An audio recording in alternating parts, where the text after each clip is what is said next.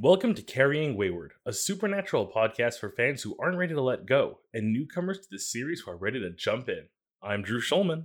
And I'm Marie Vigourou. In this episode, we're diving into Supernatural Season 6, Episode 13 Unforgiven. Let's get this show on the road.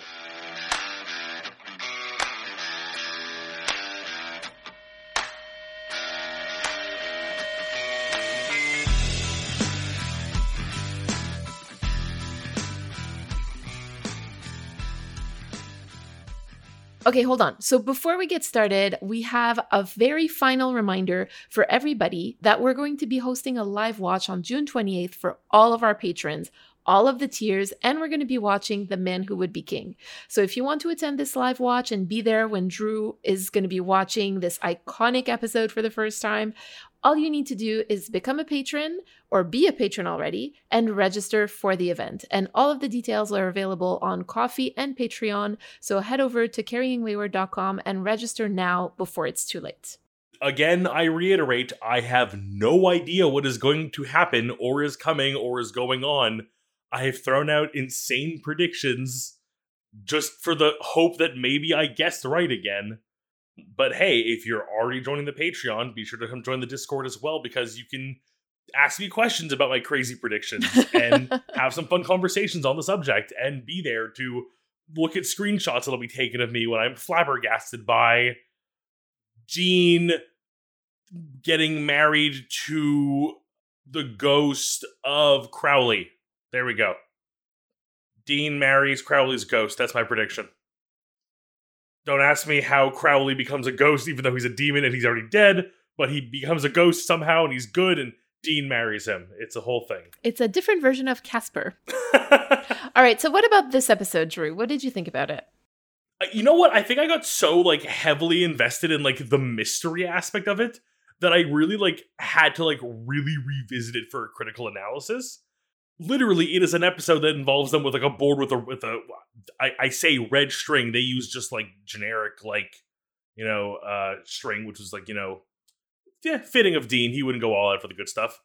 But like the episode literally needed a like mystery board and i felt that was like required. It was a good mystery and upon reflection i have issues with the episode in a weird way but i did like it this is one of those that we did watch with our patrons. So there was definitely a lot of fun conversation going on there. I mean, I don't know if it was fun conversation, but it was definitely interesting conversation and heartbreaking at the same time. Laughs were had while we were all very scared. Yes, there you go. Exactly. so how about we get us uh you get us started with a recap. In this episode, we have uh, a case that's being brought back that it turns out Sam had already dealt with with Samuel. So now he's back in the town dealing with a case he can't remember. And then Dean is all like, "We shouldn't be here," and Sam's like, "No, I want to solve this case greedily because everything's about me, and I need to solve mysteries because I can't have the unknown because I'm a perfectionist." And he gets too involved, and we find out how insanely awful Soulless Sam was during Soulless Sam's sexy summer. And then it turns out Dean was right. Sam shouldn't have stayed because the whole thing was a trap for him. And even though they save the day, air quotes. I have a lot of questions about what happens at the end of this episode. It turns out the thing you kept hinting at happened, and Sam scratched a bit too much of that wall, literally like 24 hours after getting his soul back, and hell is leaking through. Time. I was right. I love how I took that away from your recap.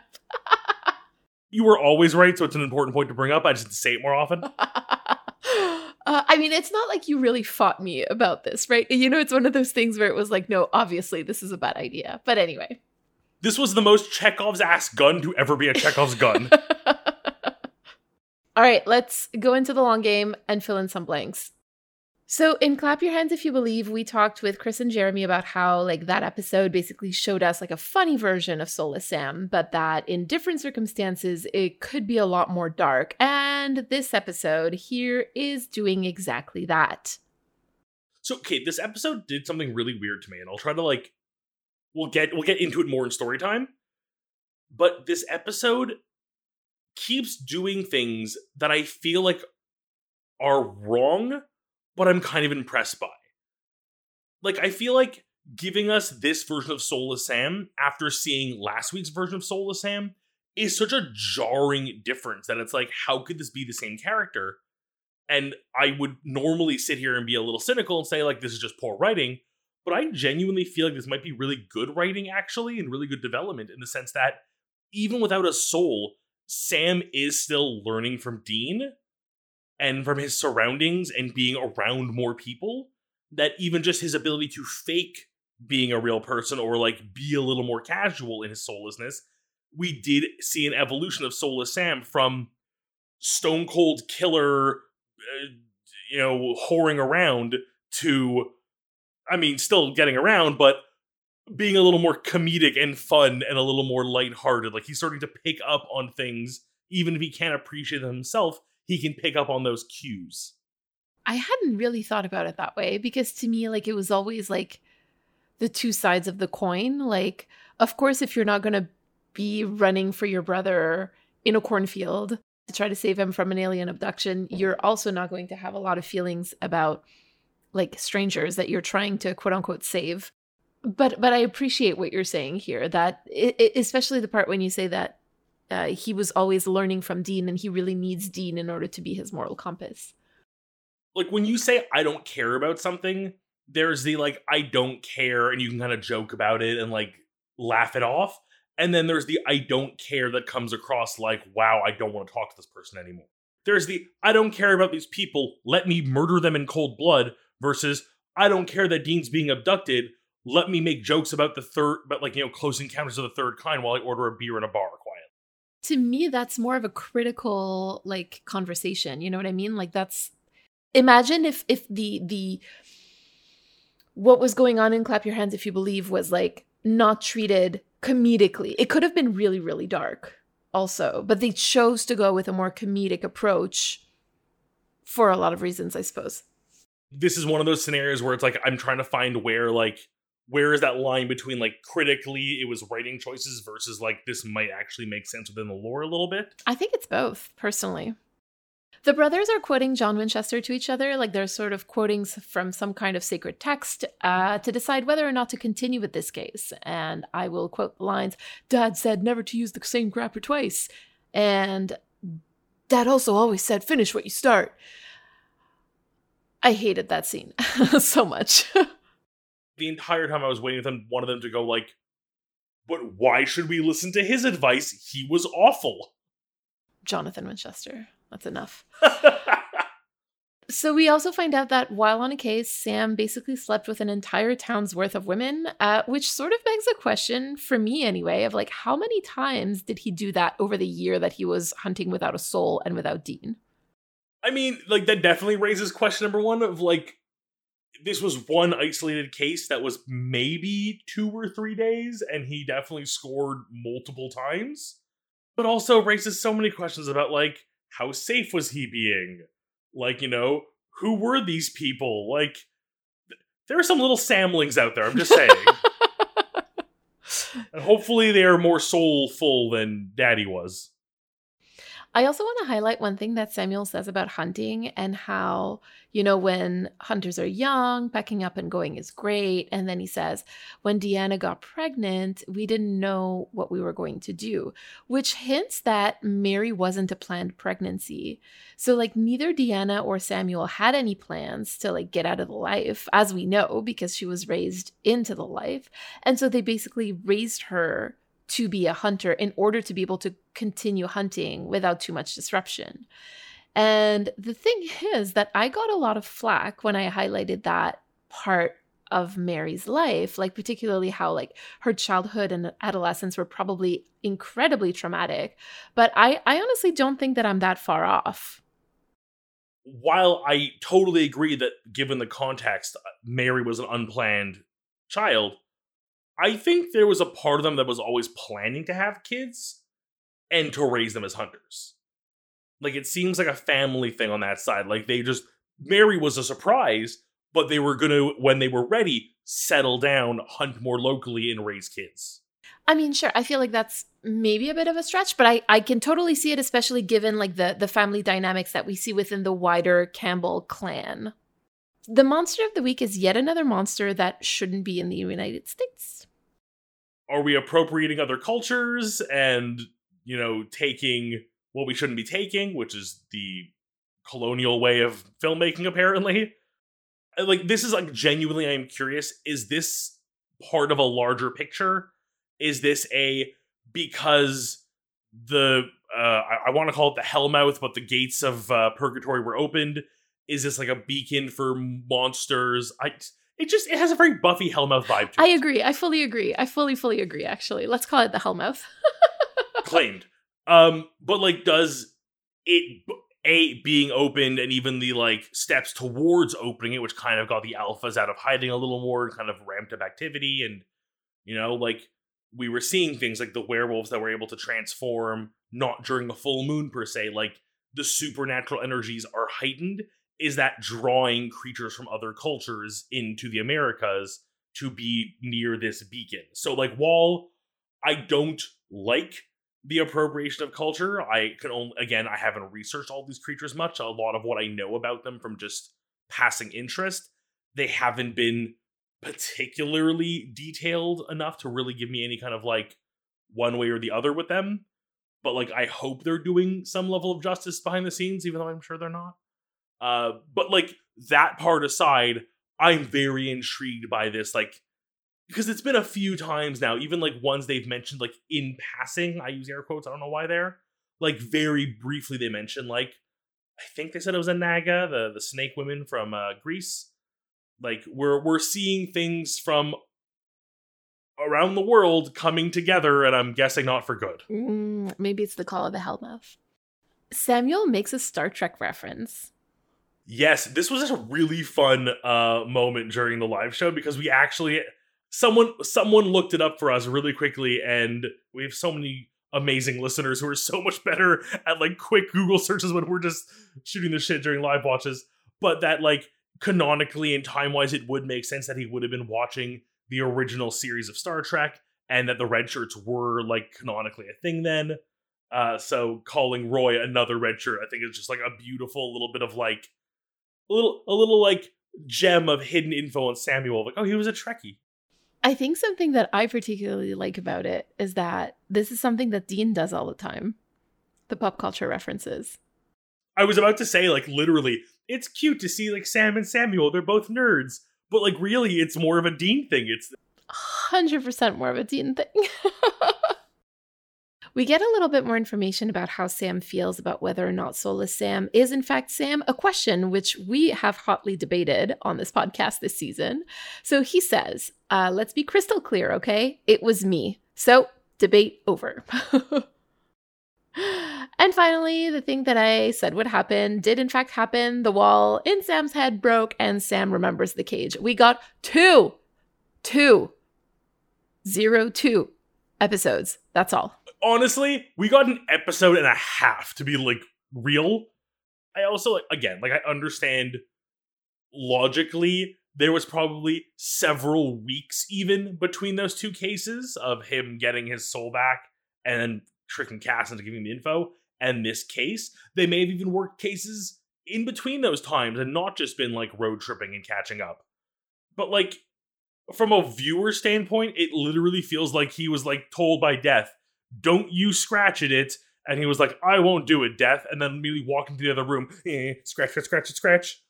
Absolutely. All right, let's dive into this episode. Let's go, story time. Our theme this week is forgiveness, which has Old English and Germanic roots, and it used to mean like to give up desire or power to punish. And today we tend to think of it as like to stop feeling angry or resentful towards someone.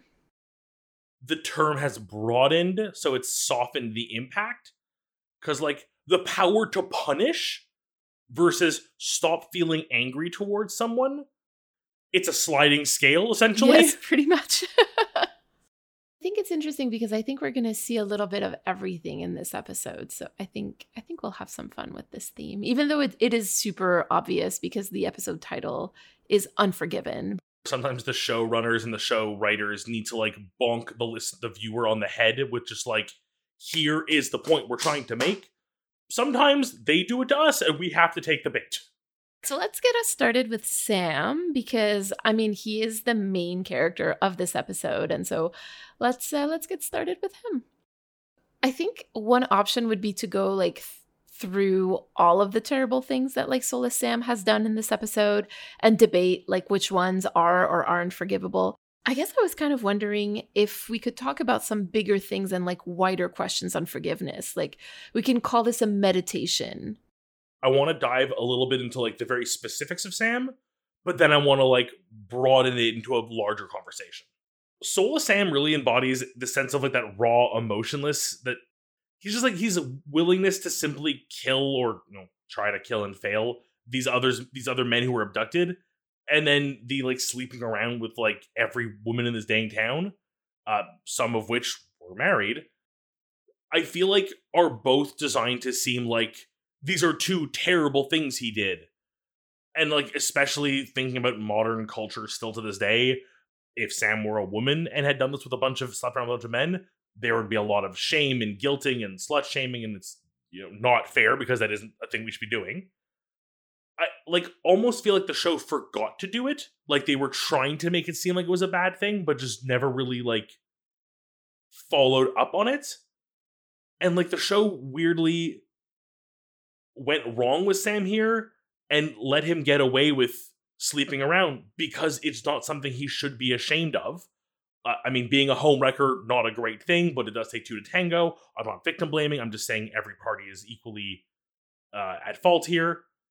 While they make such a big deal about the thing he actually did wrong, that he actually is seeking forgiveness for ultimately this episode, which was the killing of Roy or attempted murder of Roy, followed by the actual murder of Roy and the attempted murder of several other men who are presumably still spider people out there somewhere that they just left and said goodbye to they weirdly left the sexual side of things kind of like fall by the wayside, which I feel like was them just like not caring versus trying to say that it was okay. So, like, weirdly, they did good by omitting it, but I don't think it was intentional. But I just wanted to, like, very quickly bring that up. So, I think the first thing that we need to deconstruct here, or at least name, you know, sleeping with married people as like a bad thing, home wrecking, etc. Like that's all within the framework of strict monogamy, right? And that this behavior would not be considered bad in other types of frameworks, right? And uh, again, like no judgment on either. It's I'm really just kind of naming that and the fact that there absolutely I, I agree with you that there would have been a lot more shame put on Sam if Sam had been Samantha, for example, does mean that we are operating within both a monogam a strictly monogamous and a misogynist framework. Okay. I think it's not like this is not news to anybody, but I do think it's important to kind of mention that. Second, what you said also makes me think of season five of Buffy, after Buffy's sexual affair with Spike, one of the things that she finds, or actually during it, one of the things that she finds particularly difficult to deal with is how dirty she feels for sleeping with him. Of course, like there's a difference that like Buffy does have a soul versus Sam not having a soul. But I, I think that there is a difference here in how in the shame that is associated with sexuality for men and women in media. And when I say men and women, I should be more precise and say white men and women in in media. So I think that you're making a really interesting point, but that we just needed to clarify a couple of things here. I'd like to continue your journey into this more metaphorical, wider view of forgiveness. Right. So I think the first thing for me is like the relationship between guilt like between feeling guilty and asking for forgiveness because i think that in this episode like there's a couple of things at play the first one is that soulless sam doesn't feel guilty he doesn't feel sorry and he really doesn't ask for forgiveness like he could not care less but Sam does, regular Sam. He feels immense guilt. He is sorry and he does ask for forgiveness. Sam's like moving like trait, the, the motivation for this episode is that he truly has a sense of guilt and that he owes this town the time and safety he failed to offer before. The issue here is, I feel like part of this is Sam using that as an excuse, the, the guilt that is, to continue working on the case because he wants to dig more into it and kind of solve this like personal lack of memory for him. I know we'll get into it more later, but it feels like yes, he truly is sorry for what has happened to this town and the part that he has played in it. But I feel like there's a part of him that is using the seeking forgiveness as an excuse to stay longer and do more research and like find more answers for himself. I think we've talked about this before at the beginning of season five, I believe. Sam's not great at asking for forgiveness, and he hasn't really grown in that respect, right? And we'll, we, before we get there, there's another thing that I do want to mention though, and it's that, and it's something that I feel very strongly about, and it's the fact that saying that you're sorry doesn't automatically mean that the person in front of you should forgive you. And I know that like many of our listeners either are deconstructing or have deconstructed Christianity and I have to say that in in my experience I wasn't raised in Christianity in Catholicism specifically, but I was raised with Catholic values. And so when came time for me to deconstruct, I had nothing to deconstruct because I didn't know what was Catholicism and what was just the way that I was raised. So that's whole other story. But anyway, in my experience, like I was raised that if someone tells you that they're sorry, like you have to accept their apology and you have to forgive them or like you're the one in the wrong. And that really messed me up in all sorts of ways because like I was never really able to have any feelings of resolutions like after an apology because I just hadn't forgiven the person. But uh, you know, I said that I did and so like people would then get mad when I would bring up old arguments. And so as I got older, I sort of realized that, like, for me anyway, forgiveness isn't what I was taught through the Christian understanding of it. Obviously, very different upbringing on the religious level for both of us. But I really feel like it's one of those, like, I choose the term dumb child logic in that, like, you make the kid say sorry but not understand why they're apologizing and what it means to them to accept it or not. And like it's truly just a practice to keep kids from like bickering or holding grudges because you've basically said like I'm an adult, this is a fight you're having. You wrong, you're right, apologize, it's over, we never talk about it again. And there's no actual resolution. It was truly just a practice of again keeping kids in line.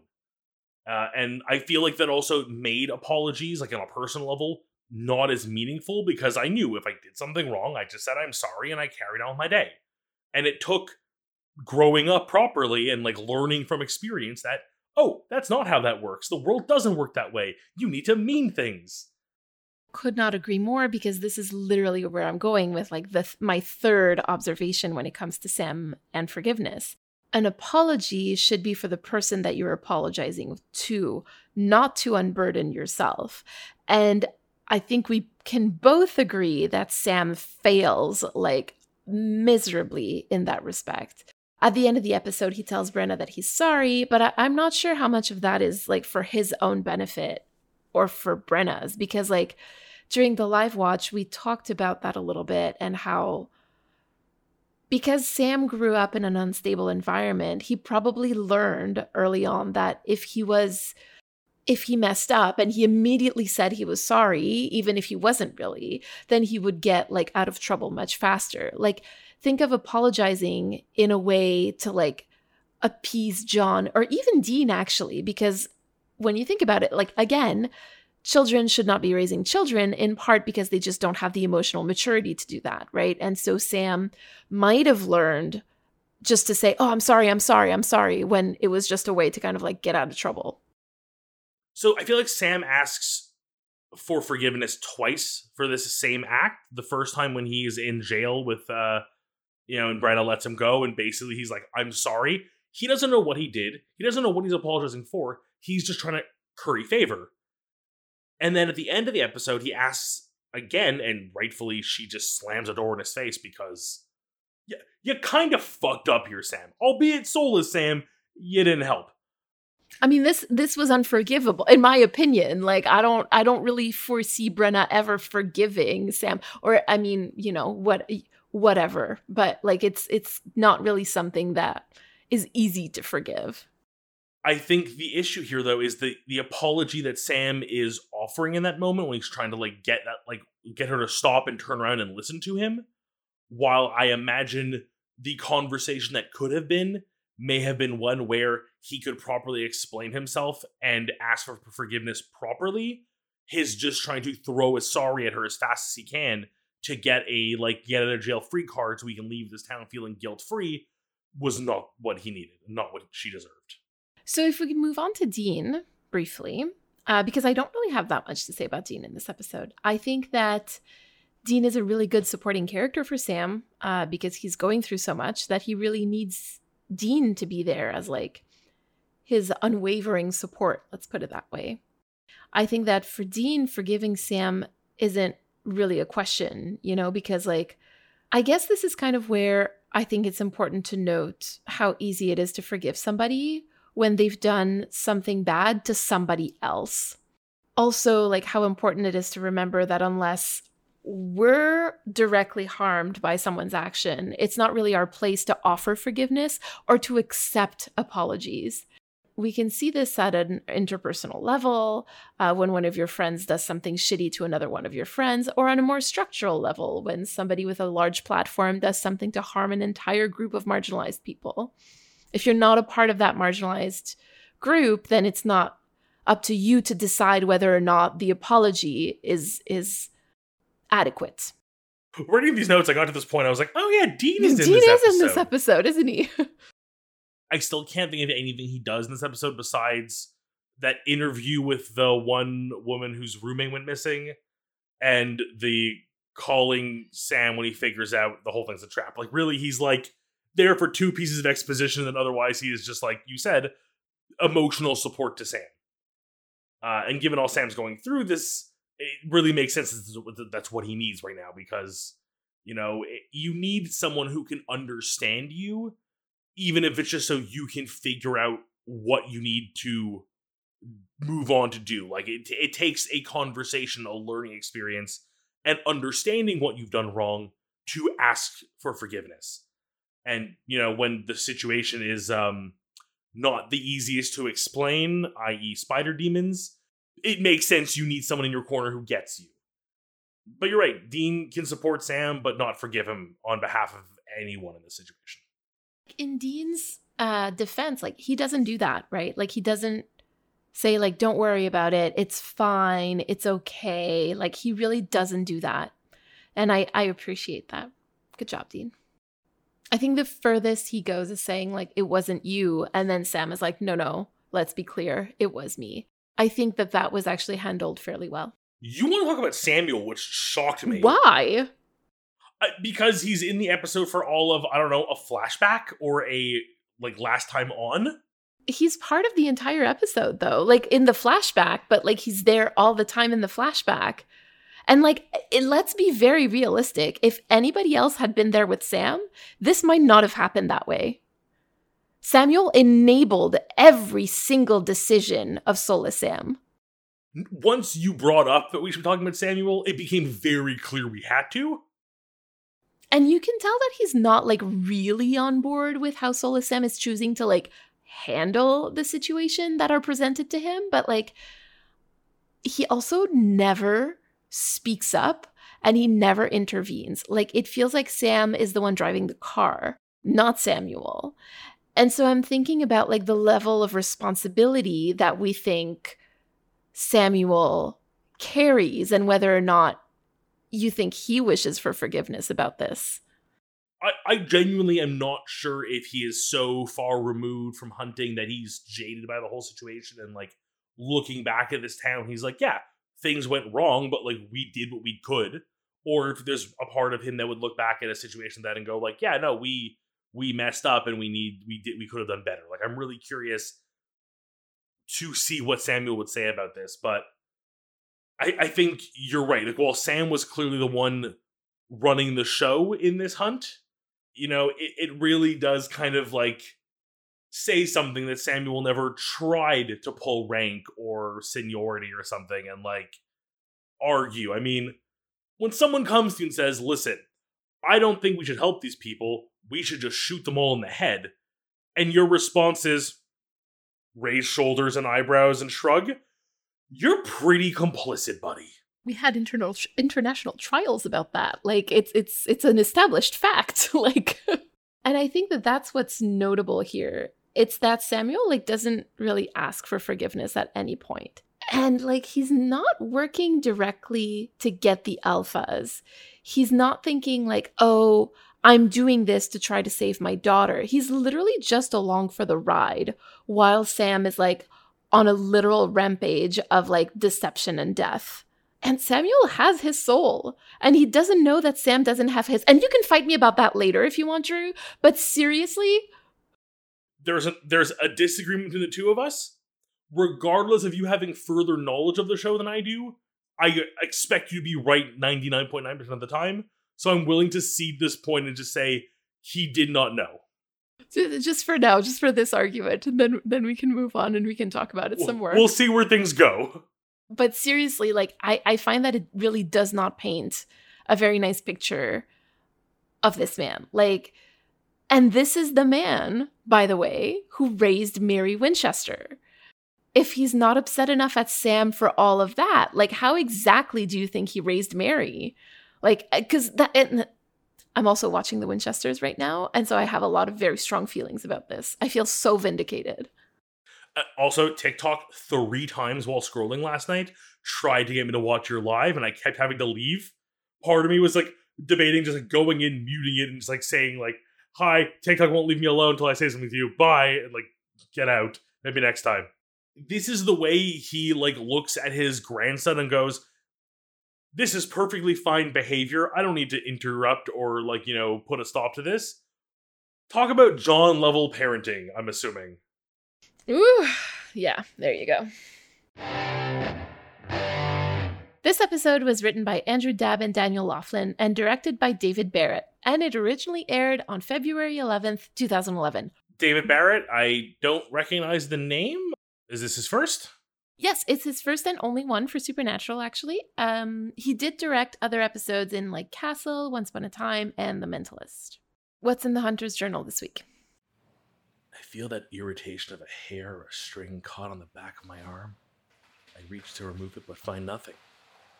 Feeling fades and leaves me wondering if it was ever there to begin with, or if it was all in my head. The crawl space seems to narrow the further I explore. The catacomb like walls are dilapidated and crumbling. They may have been straight and 90 degrees to the ground at some point many years ago. Now, wooden beams installed to keep it from caving in are themselves buckling and succumbing to the architecture it was meant to protect. Every sound seems wrong, out of sync from the world I'm in. I know I'm alone, but certain creaks seem to be too far away to be the floor I'm walking on. The hair on the back of my neck stands, and I feel the eyes in the dark spying on me. I reach a point where I don't think I can go any further. I don't even remember why I'm here. What was I after? Who who was I following? There's no light at all. Even my flashlight seems to be fading. I seem to be fading. Oh my goodness. I, I originally kind of had like an arachnophobia moment going on with like the hair on the back of the arm, and it sort of just sort of got away from me and got a little all encompassing spooky. some claustrophobia in there, some paranoia, just all the all the check boxes. What are your thoughts of this week? Well, so we watched this episode with our patrons in May, and the main topic of discussion during and also after the episode was like how upsetting it was to see another black character die after becoming a monster. And it was very reminiscent to us of like Gordon. And we've already talked at length about like how upset we were about that. So like I'm not gonna go over all of that again. Um, but clearly, like this conversation does need to be had again because like Supernatural just gave us another Supernatural special. In their defense, I believe it's the last one from memory, but still, like I think this is one of those really weird and uncomfortable things to have like two nickels about.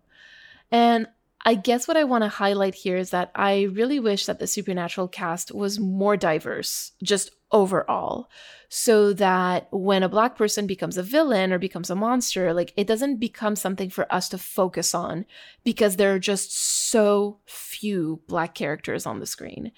Because if there were more black characters doing all kinds of things on on this show, then it really wouldn't become such a big talking point. But they're so few and far between that finding these parallels is like really easy, really upsetting, and really uncomfortable. So I guess I'll leave us all on justice for Gordon, Henriksen, and Roy because they all deserved better. Amen. I think it's just, like you said, it's important to remember that though we've discussed it once, it's still an ongoing issue. And it is, uh, you know what, like you say it's the last one, and it's unfortunate that it's the last one because there's likely going to be very few black actors cast in the show going forward versus they suddenly get their shit together and start casting more diverse cast that when they do have a character of any ethnicity do anything it doesn't become a sticking point this week we have a message from Enya. And before we listen to it, we want to remind you to send us a three minute voicemail. To respond to anything we discussed today, you can use the recording app on your phone and just email us the recording at carryingwayward at gmail.com. We also want to remind you that Drew and I are going to be answering the question this episode showed us Soulless Sam's Hot Girl Summer, but what would regular Sam's Hot Girl Summer look like? For our Roadhouse supporters on our Impala Talk, stay to the very end of the episode to hear a short clip. Hey, Carrying Wayward. My name's Enya, and um, I'm recording from South Africa. Um, I wanted to talk about not per se the episode, but in regards to the episode Dream a Little Dream with Me from season three. I am well aware that you're in season five at the moment. I already caught up with the podcast, but I wanted to mention just a side tidbit. Uh, Drew, you talked about the Xhosa people. And this is just something that was kind of funny to me as a person that lives here. It is actually called the isiXhosa people. And I am well aware that most people that do not either live here or grew up with the language cannot do the clicks that is well known in isiXhosa, But it is usually pronounced with kosa, if you cannot pronounce the clicks. And it's just something that caught my attention, and I thought it, uh, you'd find it interesting to know how the different pronunciations worked from different countries. And I also really wanted to say thank you for all the effort you put into, I don't know, just the language and its history. As a person that is now going to study ancient historical languages at university, it really gives me some insight to what I'm probably going to be working with. And not just with what it's in my potential university career, but just opening my eyes to being media literate and seeing extra layers that so many people have put effort into, into adding to their art they put into the world. And honestly, this podcast has given me such an opportunity to learn about things I haven't really thought about seeing. I've always found media fascinating, but the way you are, and see, dissecting this show, a show that I only recently started watching, it really gives me inspiration to learn more, not just about media, but the world in general, because of all the effort you put into it. So I really just wanted to comment on that and say thank you for all the effort to the show itself. I unfortunately do not have that much to say in regards to the show because it feels like you say so much that I'm more willing to learn than to add. So thank you for all of that. Enya, thank you for reaching out.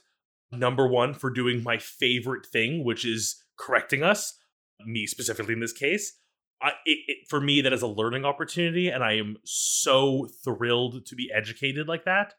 I don't even know how often it comes up on the show, but like I do voice act on the side as well.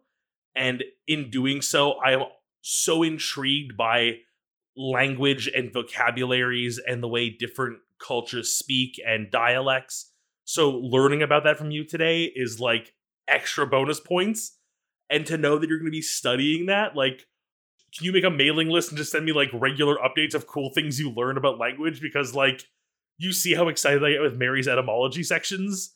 That like learning more about language and vocabulary and like ancient languages, like that just oh, that has like the little like the, the good tingles of the hair on the back of my neck, as opposed to my bad ones earlier in my journal. I'm rambling and I want to give Mary a chance to speak because I could seriously sit down and talk about language and vocabulary and dialect and speaking for literal days. And I think Mary believes me when I say that. Uh, so, again, just an amazing thank you. Yeah, honestly, Anya, thank you so, so much for taking the time to send us this voicemail. It was incredibly kind of you to do that.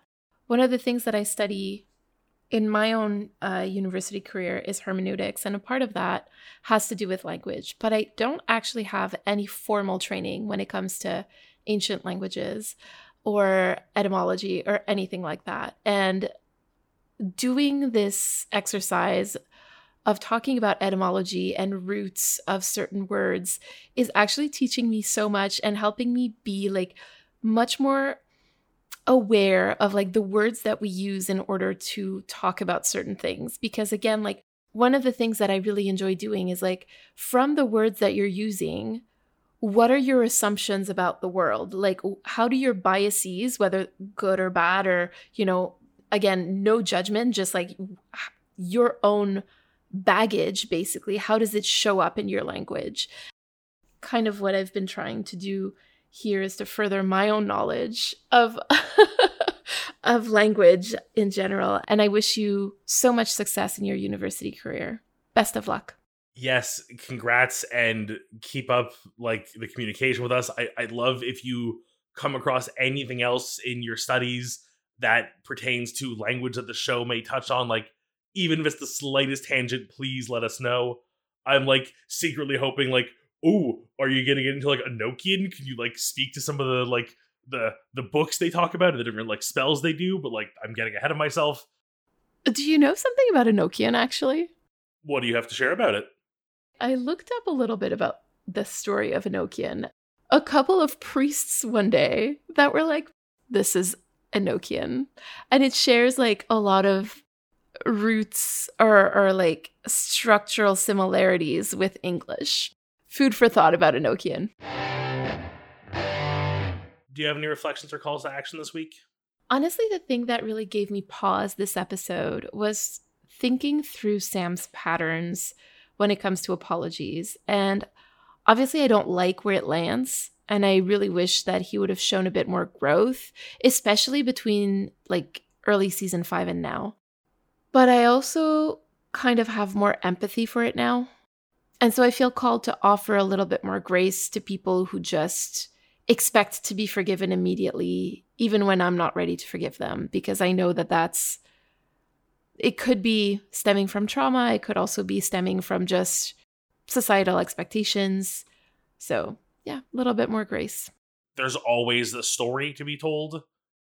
While you may be the one in a position to forgive somebody and to go back to our definition at the beginning of the etymology section of storytime uh, on that sliding scale of um, how much power you lord over someone versus you know the ability to give up that uh, control over them that power over them it really like to me what it comes down to is the giving someone that space to explain themselves. It doesn't mean you have to forgive them. It doesn't mean you have to agree with them, but to at least open up the door when you're ready to allow them in to speak their truth. And if they so choose, ask for forgiveness. And then if you, with enough reflection, choose to, forgive them. And I know I myself, in times when things are tough or difficult, it can be really hard to like have that, you know, capacity in you. So just a reminder that just to better reflect on those moments and try to get through them to a point where I can reach a conversation with the other person more quickly.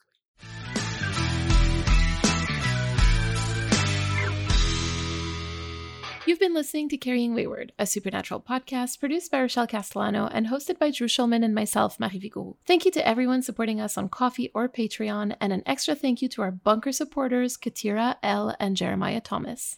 This week, we'd like to thank Enya for her message. You can find the links to all of our social media and our merch store at carryingwayward.com. And don't forget to leave us a rating and review wherever you listen to us.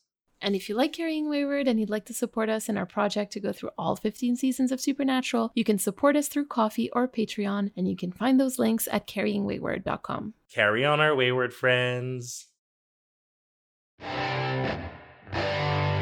I think that regular Sam's Hot Girl Summer would look a lot more like hitting the gym a lot, like going for runs, you know, like gym tan laundry kind of thing. I think that that would be his hot girl summer. He would absolutely love it. And I know that that's not exactly what hot girl summer means. I don't give a damn. like that is what Sam would make of his hot girl summer. I love how we are on the exact same page, but of completely different books.